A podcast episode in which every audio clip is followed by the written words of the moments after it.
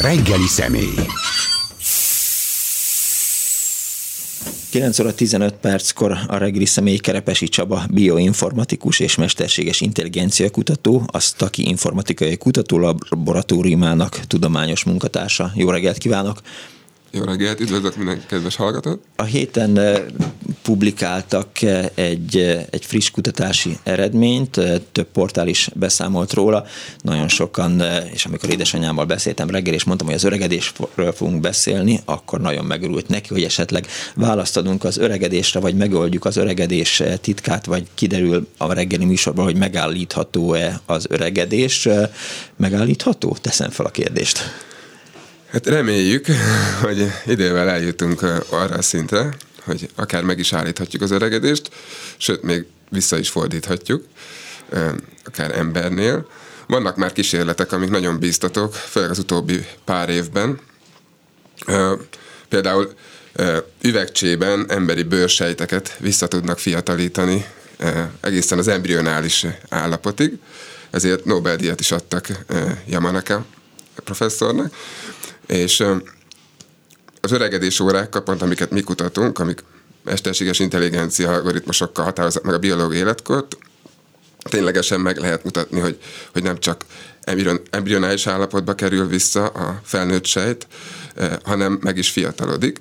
És de mivel nem akarunk ugye embrionális állapotba visszakerülni, az azért hát, ez, Én azért kipróbálnám. Ugye a Benjamin Button filmen sokan ismerhetik, az az az, hogy teljesen visszafiatalodik, de nekünk elég lenne csak egy kicsit megfiatalodni, és arra jöttek rá, hogyha ezt az eljárást, amivel ez a reprogramming nevű eljárás, amivel eh, eh, ez a visszaállítás történik, azt csak egy kicsit hagyják végig, csak néhány napig eh, alkalmazzák, akkor, akkor nem lesz már embrió állapotú a sejt, hanem még megmaradt felnőtt, uh-huh. de már egy kicsit megfiatalodik és erre ugrottak rá nagyon, nem csak a kutatásban, hanem a cégek is alakulnak Amerikába, akik minden módon szeretnék ezt kutatni, sőt, milliárdosok, Jeff Bezos is investált nagyon sok pénzt egy, egy, az Altos nevű cégbe, ami világ legjobb kutatóit tudta megnyerni, többek között ezt a Nobel-díjas professzort, hogy kutassák, hogy akár tehát nem csak üvegcsében, nem csak bőrsejtre, hanem élő ember is akár ez sikerülhessen. Egy kicsit tegyünk rendet az öregségek között.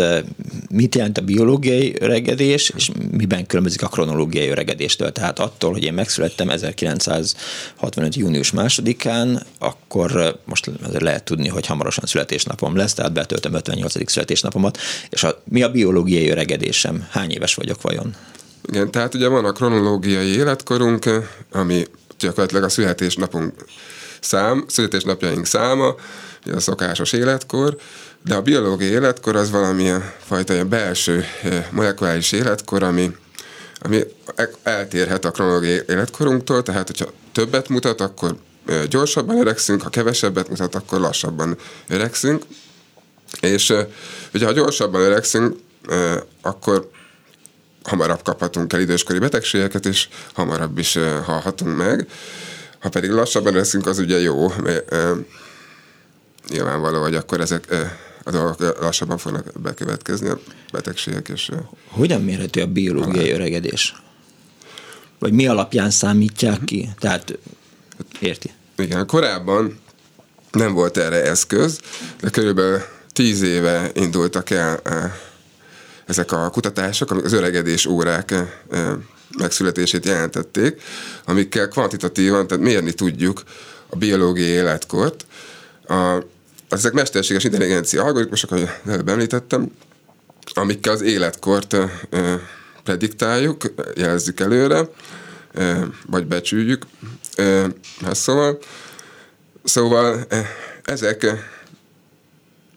valamilyen típusú adaton tanulnak, mm-hmm tehát az epigenetikai órák jelenleg a legpontosabbak, amik epigenetikai adatokon tanulnak, és ez azt jelenti, hogy ha mondjuk elküldünk egy nyálmintát Steve Horvátnak, a tudományágnak az atya. A horvát óra.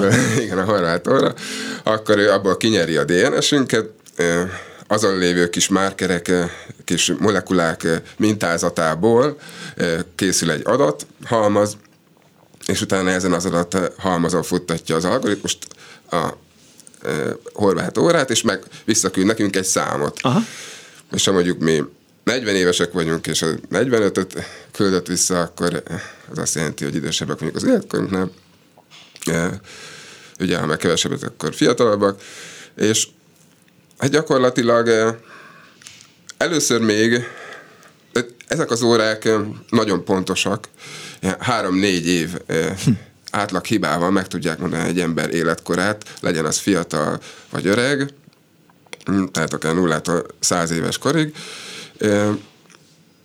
pusztán ezekből a epigenetikai márkerekből. És hát először még szkeptikusan fogadták a kutatók, amikor ez elindult, de aztán azóta nagyon sok tanulmány született, hogy ha valamilyen időskori betegségből származó mintákat nézünk, Alzheimer, Parkinson, időskori rák, akkor nagyobb életkort mutat a, a, ez a öregedés óra, ami konzisztens azzal, hogy tényleg azt gondoljuk, hogy, hogy gyorsabban öregszünk. Sokszor. Erre épült már üzlet, üzletág? Ha. Tehát, hogy az ember, aki kíváncsi arra, hogy, hogy mi a biológiai életkor, az elküldi a nyálát egy laborba, ahol aztán sok dollárért visszaküldik neki az eredményét? Igen, most már van erre cég. Én is szerettem volna megtudni. Maga fiatal még.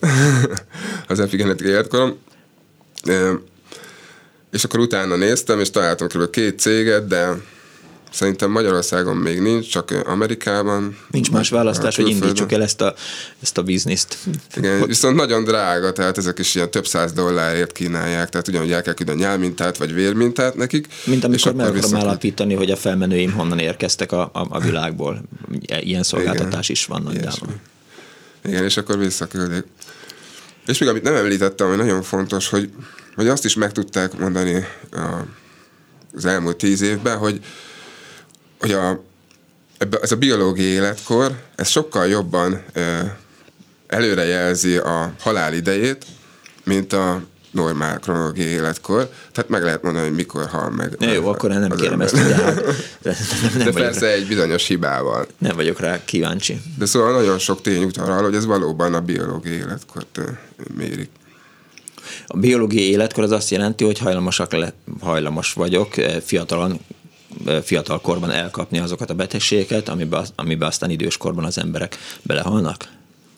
Igen, hogyha gyorsabban öregszünk, akkor jobban hajlamosak vagyunk elkapni. A, az, a most publikált kutatás az mit mond, miről szólt most, mit vizsgáltak? Hát ami most jelent meg, ugye egy nagyon jó tudományos folyóiratba, és ezt a munkát még a Harvard Egyetemen kezdtem el, hmm. és itt fejeztem be a, a Stakiban hazatérve, az arról szól, hogy a bizonyos stressz hatások, négyféle stressz hatást vizsgáltunk, megnövelik a biológiai életkort, rövid, gyorsan, és utána lecsökken, visszafiatalodunk, amikor elmúlik a stressz. Ugye, ez nagyon érdekes, mert eddig azt gondoltuk, hogy az öregedés az egy ilyen monoton dolog, egy ilyen folytonosan növekvő. Igen. igen, tehát monoton növekvő folyamat, és nincsenek benne ilyen fluktuációk, ilyen hirtelen változások, uh-huh. de most az derült ki, hogy, hogy bizonyos stressz hatások hirtelen meg fölgyorsítják az öregedést, és utána megöregszünk, és utána tehát megnő a biológiai életkorunk, és utána meg visszaáll, hál' Istennek, az eredeti állapotban, amikor elmúlt ez a stressz. És melyek voltak ezek a stresszfaktorok? Ugye? Ez a már elnézést, hogy igen, igen, ki nem mondja azt, hogy a terhes és stresszfaktor, mert, De, mert ez nem az. Igen? A, hát a test számára lehet, tehát például a terhesség, az a, tehát ez egy csodálatos dolog nyilván, de a test számára az egy stressz, erős stressz hatás, uh-huh. mivel az összes sejtnek nagyon komolyan ki kell szolgálni azt, hogy ott egy magzat növekedik, és akkor ugye Igénybe vesz a szervezetet. ez, ez nagyon igénybe vesz. És az derült ki, hogy a terhes nők a terhesség alatt megnő a biológiai uh-huh. életkor, és a szülés után 6 héttel viszont már lecsökken, visszaáll az eredeti állapotba. hát ott történik egy ilyen megfiatalodási regeneráció.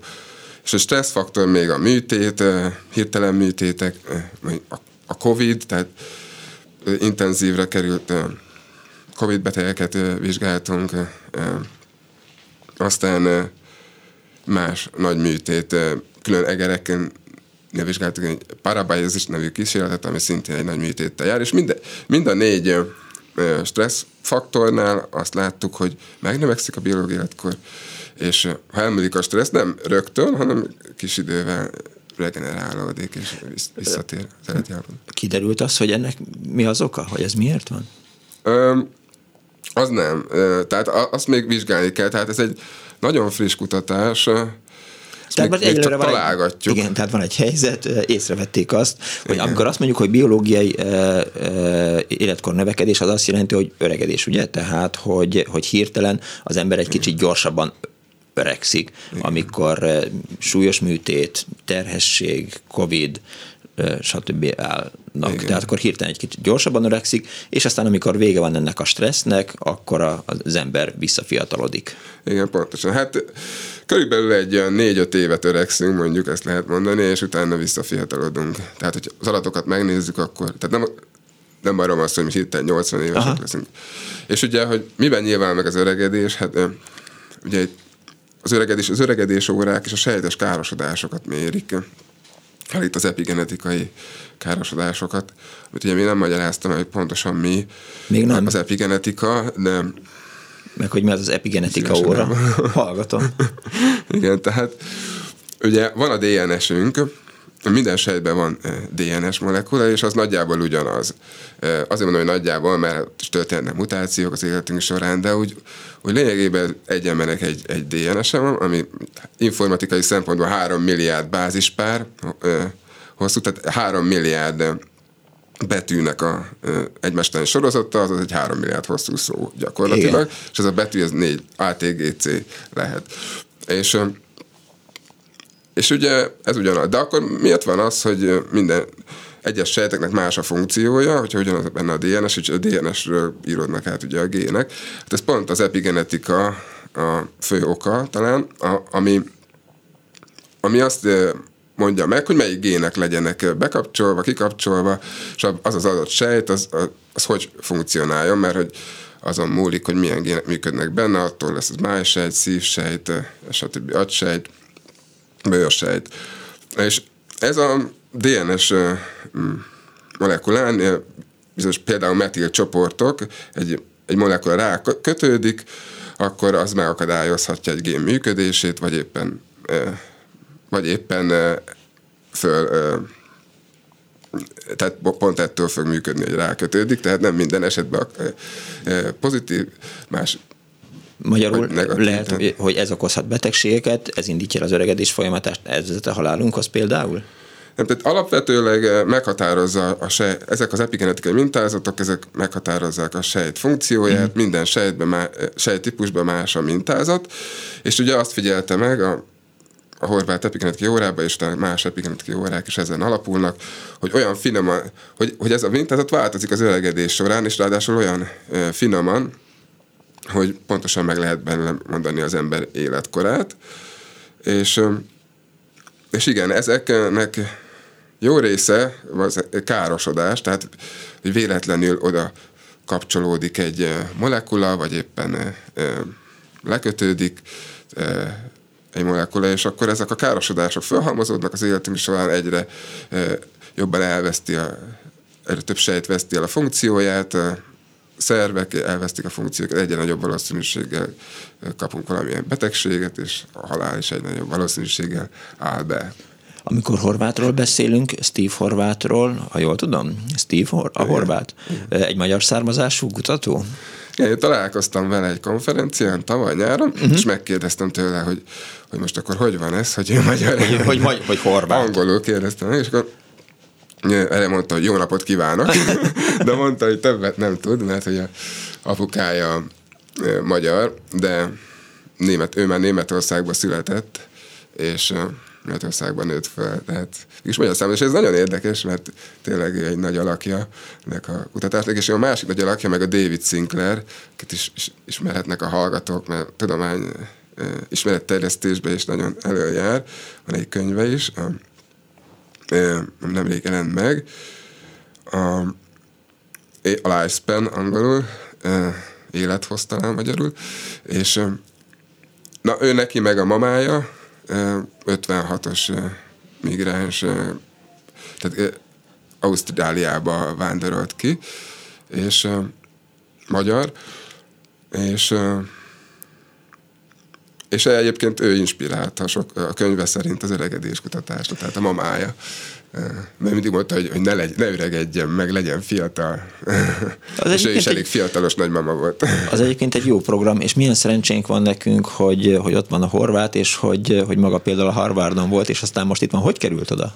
Hát, na, hát ez úgy történt, hogy nálunk... Kint született Amerikában? Nem, mert amikor elvégeztem a PHD-t, akkor tehát meg, megvan a tudományos fokozat, akkor szokás kimenni külföldre tapasztalatot szerezni. Ezt én így láttam az én példaképeimtől, és és akkor én gondoltam, hogy kimegyek. De hát a feleségem, meg hát én is nagyon ragaszkodunk igazából a családhoz, meg az országhoz, és akkor ezért nem nagyon terveztük, hogy messzire megyünk, és akkor így Ausztria, de a feleségem épp teherbe esett, és akkor mondta, hogy, hogy persze tőlem, és, és akkor mondtam, hogy vagy ő mondta, hogy ha menni akarunk, akkor most menjünk, uh-huh. tehát akkor addig ott lesz a gyerekkel, és nagyjából mindegy, hogy hol, és hát akkor nézek, hogy így legyen Ausztria, közeli hely, de ugye a Harvard az mindig így valahogy bejelentkezett, hogy, hogy, hogy mi lenne, hogyha mégis úgy oda jelentkeztek, és megkérdeztem a feleségem, hogy akkor, akkor mi lenne, hogy mondjuk a világ legjobb egyeteméért esetleg tehát megpróbálkoznék, és ha esetleg bejönne, akkor mégiscsak kimennék Amerikába. És akkor mondta, hogy oké, okay, rendben, legyen. De utólag bevallotta, hogy nem gondoltam, hogy sikerülni fog. Csak azért legyünk.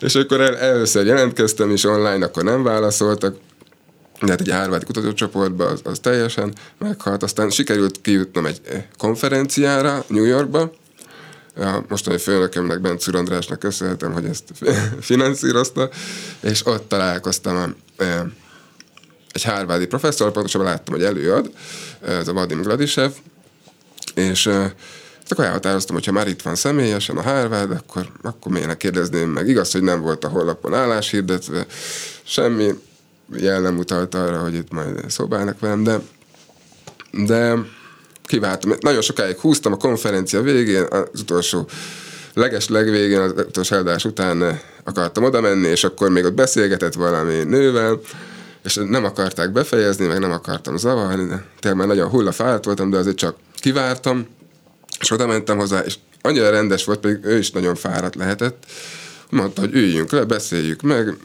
milyen e, kutatásaim voltak eddig. És, és persze nem mondott rögtön, igen, több kör e, volt, de, de a végén sikerült e, kijutnom, és fölvett, úgyhogy e,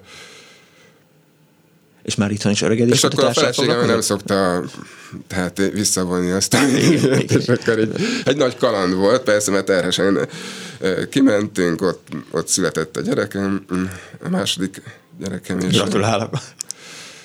Aztán a két év múlva, mivel eleve két évet terveztünk, vissza is jöttünk. Itthon is öregedés kutatással foglalkozott? Igen, már akkor igen, amikor kimentünk, bár nem ezzel kezdtem, Hát én körülbelül 10 éve, vagy már lassan 11 kezdtem el komolyabban kutatással foglalkozni. Egy mat- matematikusként, végzett matematikusként, aki érdeklődik, szereti a programozást is, az informatikát.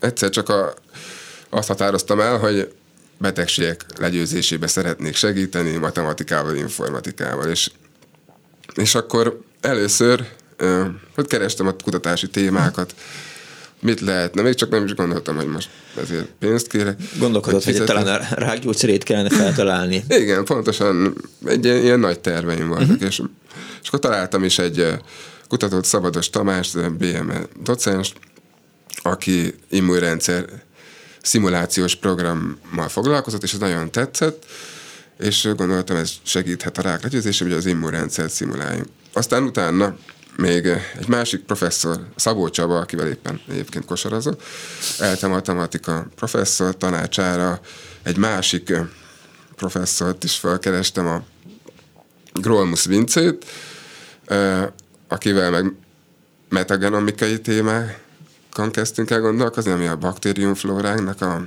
baktérium összetételét elemzi DNS mintákból, tehát megint matematikai informatikai eszközökkel, mert ez hatalmas adat. És jelentkeztem PHD-re, és végül Grolmus Vincével vettek fel az ELTE informatika doktoriskolába, és, és akkor ott elkezdtem a, a kutatást. Aztán később, pár év múlva láttam Bellai Tibor ELTE genetika tanszék vezetőjének az előadását, ami nagyon inspirált, az, és az indított el az öregedés kutatás felé, és azóta is nagyon lelkes vagyok ezen a téren, mert hogy azt mondta, hogy az öregedés kutatás az egy jolly joker a betegségek legyőzésében. Tehát hogyha az öregedést jobban megértjük, uh-huh. akkor jobban megértjük az összes időskori betegséget. Hogyha le tudjuk győzni az öregedést, akár megállítani, vagy visszafordítani, akkor egy csapásra elintéztük az összes időskori betegséget. Alzheimer, Parkinson, demencia, időskori rák, minden, szívinfarktust. És akkor azt gondoltam, hogy akkor nekem ezt kell csinálni. De jó. Öregedés kutatás lenne mesterséges intelligencia nélkül? Volt korábban? Volt, persze, és van is. Ez, ez az öregedés órák tényleg azért volt nagy áttörés, mert így, így tudunk mondani egy számot a biológiai életkorra, tehát tudjuk mérni. És ezt mesterséges intelligencia algoritmusokkal tudjuk meghatározni a modellt, ami aztán öregedés órának hívjuk, és megmondja az életkorunkat. Ugye azért kell hozzá a mesterséges intelligencia, mert ez nagy mennyiségű adat, emberi szemmel áttekinthetetlen az alap statisztikai módszerek nem jók rá, hogy modellt építsünk, és a, ugye ez azért mesterséges intelligencia, ez a mm, Ugye ez egy nagy tudományág, és akkor vannak különféle algoritmusok. És nálunk az, az a lényeg hát e, ebben a tudományágban, hogy, hogy olyan összetett összefüggéseket tud találni, amik, amik megadnak egy modellt, tehát amik másképp nem, nem tudnánk megtalálni. Tehát ő, ő lát a nagy adathalmazban, úgymond, ha most így megszemélyesítjük, persze inkább ne személyesítsük meg. Igen, nem tudom, látta hogy Szent, Jobb, de... Szent Jobbit Tamás de... most javasolta, hogy a mesterséges intelligenciát magyarul hívjuk műésznek.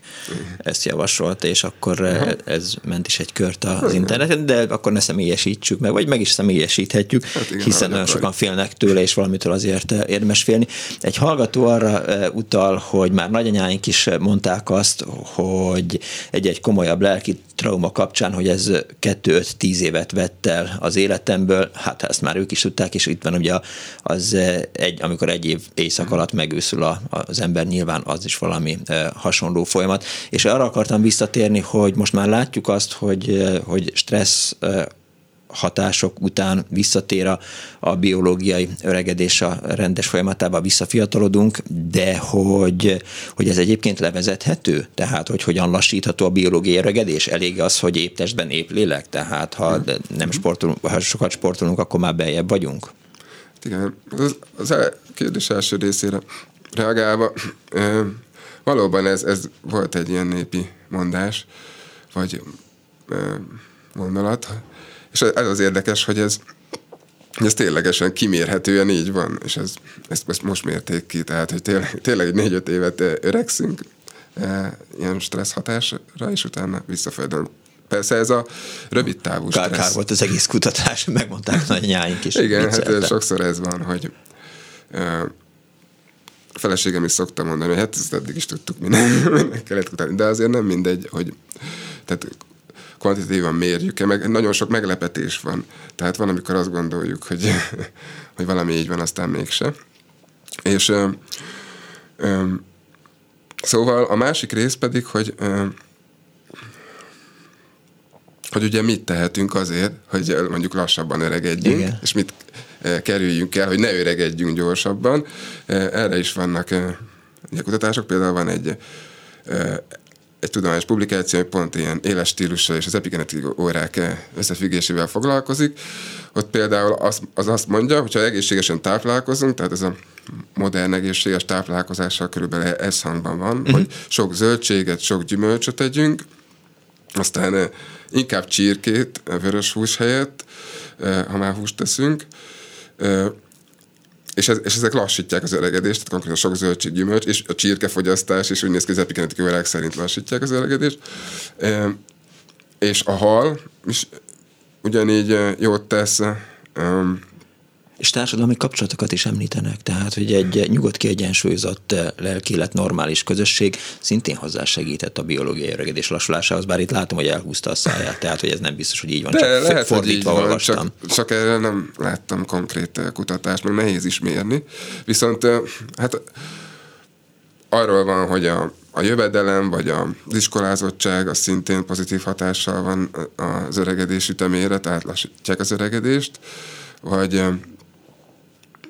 a sport, tehát testmozgás szintén jótékony, és ezzel szemben, ami viszont gyorsítják az öregedést, az a magas vérnyomás például, vagy a magas testtömegindex, ilyesmi, vagy a, a dohányzás. És, az, az, és aztán vagy így van, vagy nem, tehát az alkoholfogyasztás is befolyásolja hogy túlzott alkoholfogyasztás felgyorsítja a biológiai öregedést, de hogy a, a, a kultúrált alkoholfogyasztás mérsékletesség az megsegíthet rajta. Igen, ebbe a tanulmányban pont az jött ki, hogy, hogy a kis, a kevés, kis mennyiségű alkoholfogyasztás az, az még jótékony hatással is van, jobb, mint a semmi. Ha persze, én nem akarok bíztatni senkit. Nem, nem, nem, semmiféleképp ne de, senki sem. Igen, tehát mi a helyzet a Hismán ellentmondással? Itt a hallgatóknak meséltem azt, hogy ugye a közép- és dél-amerikai egyébként Egyesült Államokban élő lakosságban valamiért eh, másként működik a biológiai öregedés. Annak ellenére, hogy meglehetősen stresszes életmódot élnek, egy menekülnek, kettő rossz anyagi körülmények között élnek, három dohányoznak folyamatosan, négy isznak, mint a kefekötő, eh, többről most ne is eh, essék említés, és mégis náluk nem látható az, hogy ezek a tevékenységek, ez, ez az életforma befolyásolná a biológiai órájukat, biológiai öregedés órájukat. Hát igen, valóban van egy ilyen tanulmány, ami az különféle populációknak az epigenetikai öregedését, tehát biológiai életkorá, vagy biológiai öregedését tanulmányozta, uh-huh. és akkor tényleg az jött ki, hogy a hispán, tehát latin-amerikai népcsoportnak lassabb az öregedése, mondjuk a kaukázus, tehát fehér de várjál, nem tehát, a, a, tehát a kaukázusban nem az van, hogy pont ott élnek 150 évig az emberek? Vagy most hát a ez, kaukázis, az, az most, az most a nyugat is mi is be vagyunk értve, vagy a Nyugat-Európa, tehát az európai, ami nem a latin-amerikai Értem, tehát nem mint helyi, hanem a kaukázus, mint népcsoport. Angolok kaukáziannak mondják, ez a, most tudom, hogy magyarul mi a megfelelője. Kaukázus. De igen, tehát ez a... Ö, és igen, ez valóban egy ellentmondás, és, és ezt még mindig kutatni kellene, hogy mert hogy tudjuk, hogy például a várató élettartamok e, talán kisebb a latin amerikáknak, e, de hát e, ugye Amerikába, mert ugye ez az amerikai e, kutatás, mert Amerikába vizsgáltak a hispánokat és a fehéreket és leszek még feketéket, ott talán ázsiaiakat is. Szóval, igen, de lehet, hogy például a táplálkozásukban jobbak, szóval a, a mediterrán étrend az például jótékony hatással van, megint csak az öregedésre, szóval lehet, hogy ők például jobban táplálkoznak, vagy kevesebbet stresszelnek, és akkor ez kompenzálja.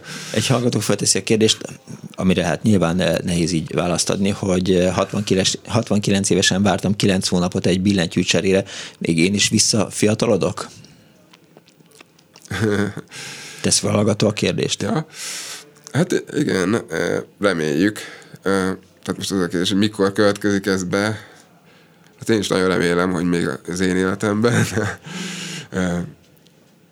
Tehát most tényleg nagyon beindult, ez meg lehet nézni, hogy exponenciálisan nő a startupok, cégek száma, amik erre a partial reprogrammingra, részleges visszaprogramozásra állnak rá, amivel meg lehet kicsit fiatalítani.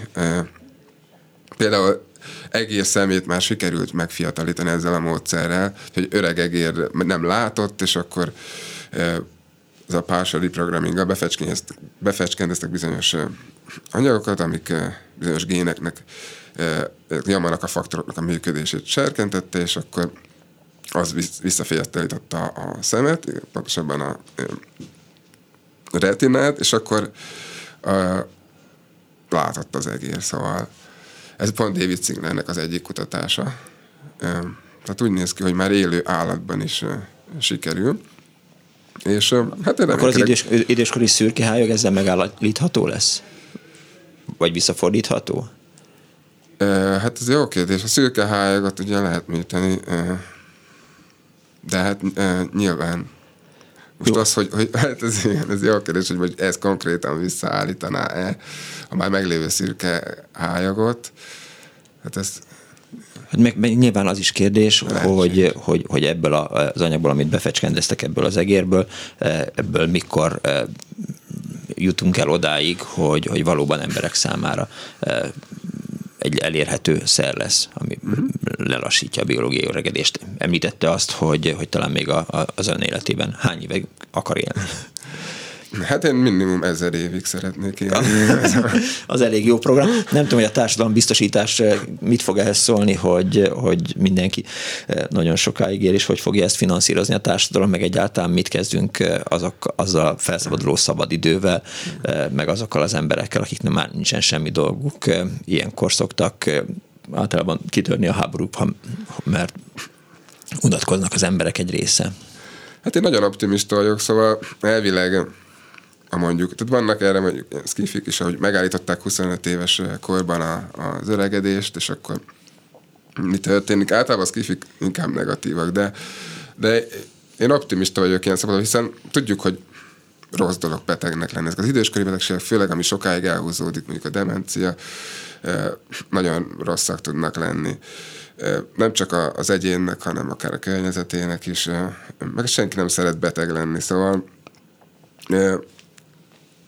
nyilván, hogyha azt mondaná, azt kérdezzük, hogy, hogy szeretnél beteg lenni, akkor mindenki azt válaszolja, hogy nem. és persze, hogyha nem akarunk betegek lenni, meg nem akarjuk az időskor negatív változásait, akkor, akkor ugye elengedhetetlenül sokáig fogunk élni. És akkor viszont elvileg nem is kell nyugdíjba menni, tehát dolgozhatunk, tehát nem fogunk Ó, oh, már tényleg, tehát nem, nem akarok ember. 150 évesen is itt állogálni egy, egy rádióműsort vezetve.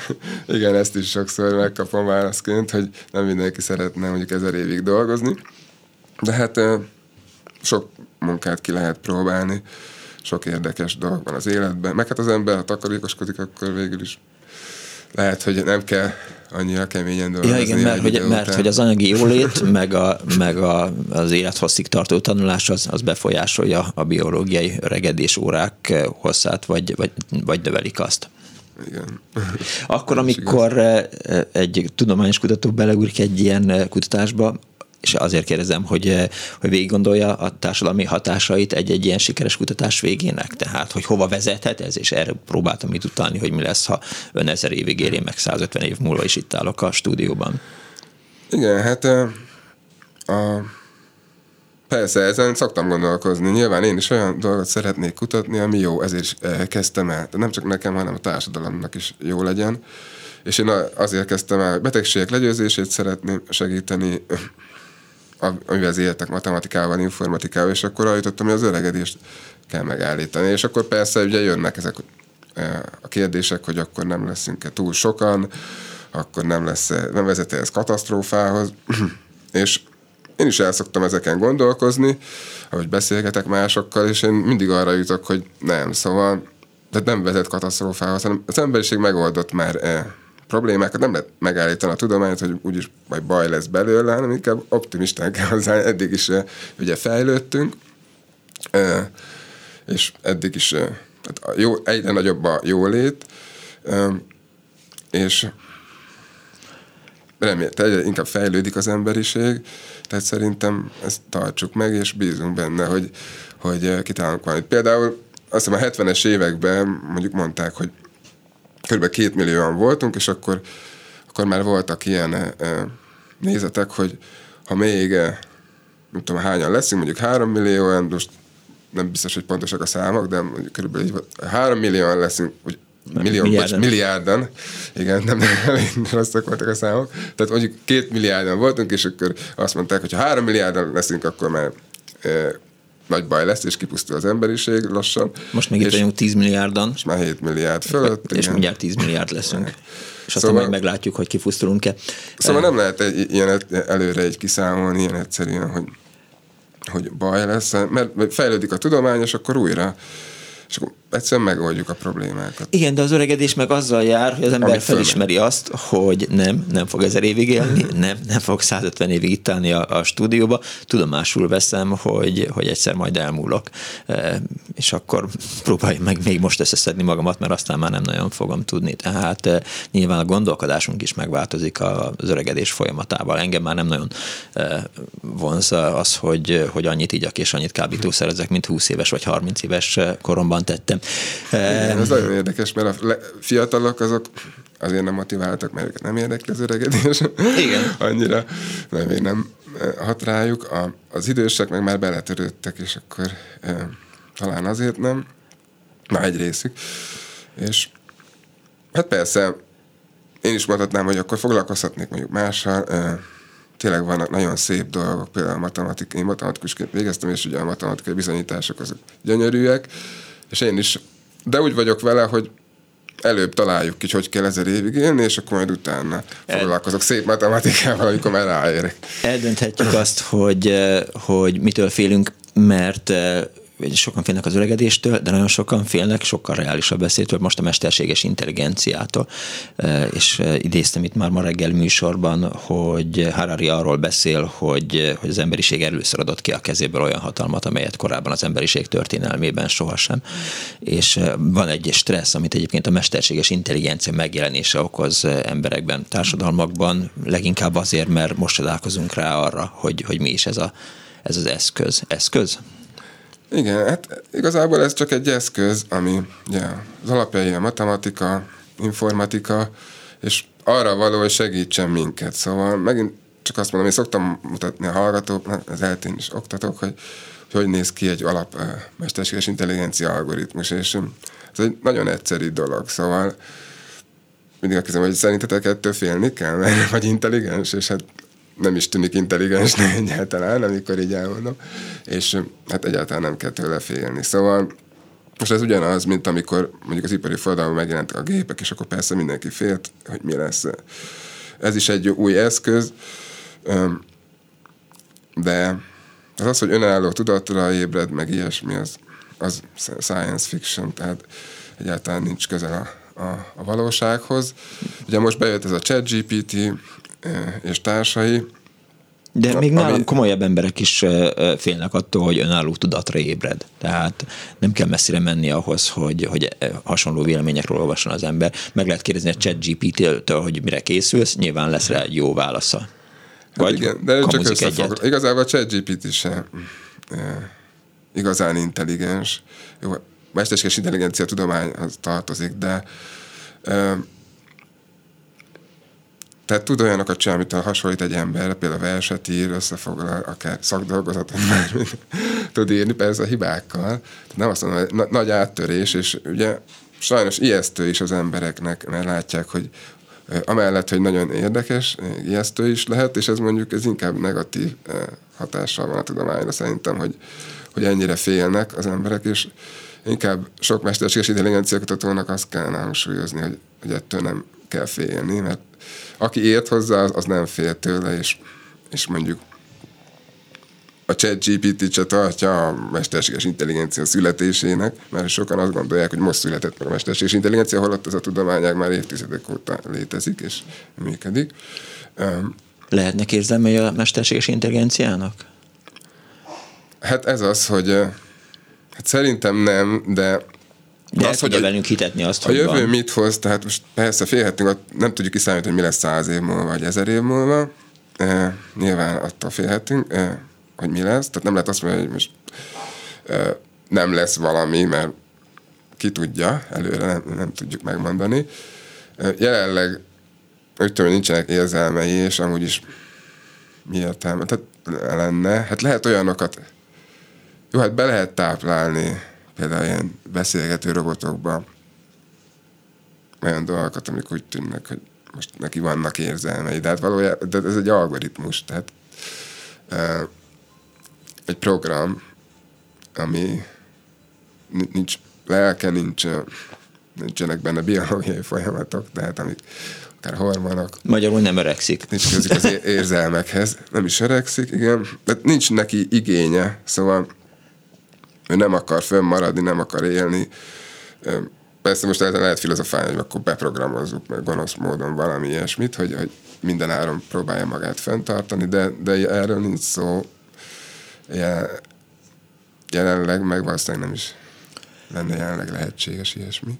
Most, hogy vagy megjelent ennek a kutatásnak a, az eredménye, merre indulnak tovább, vagy mi a következő fázisa, mi a következő vizsgálat célja?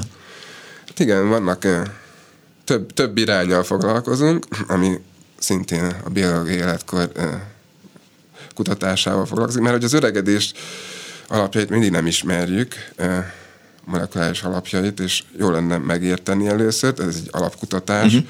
ami mm, közvetlen termék, meg nincs belőle, de annál hasznosabb, hogy, hogy megértjük a, magát az öregedést, és akkor az, az sok felé elterjed, sok mindenre lesz hasznos.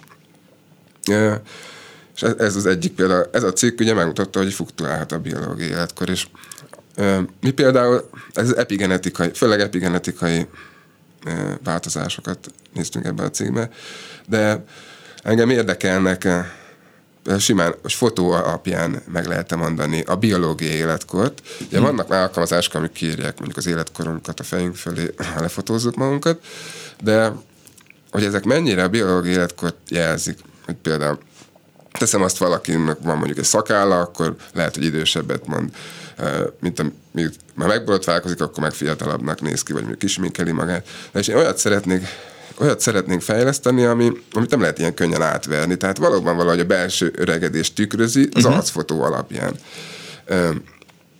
És vannak is publikusan elérhető fotóadatbázisok híres emberekről, és ott lehetne vizsgálni nagyon sok érdekes kérdést, a, hasonlókat, mint a, az epigenetikai óráknál, hogy, hogy ez a, fotó alapú öregedés során is működik-e.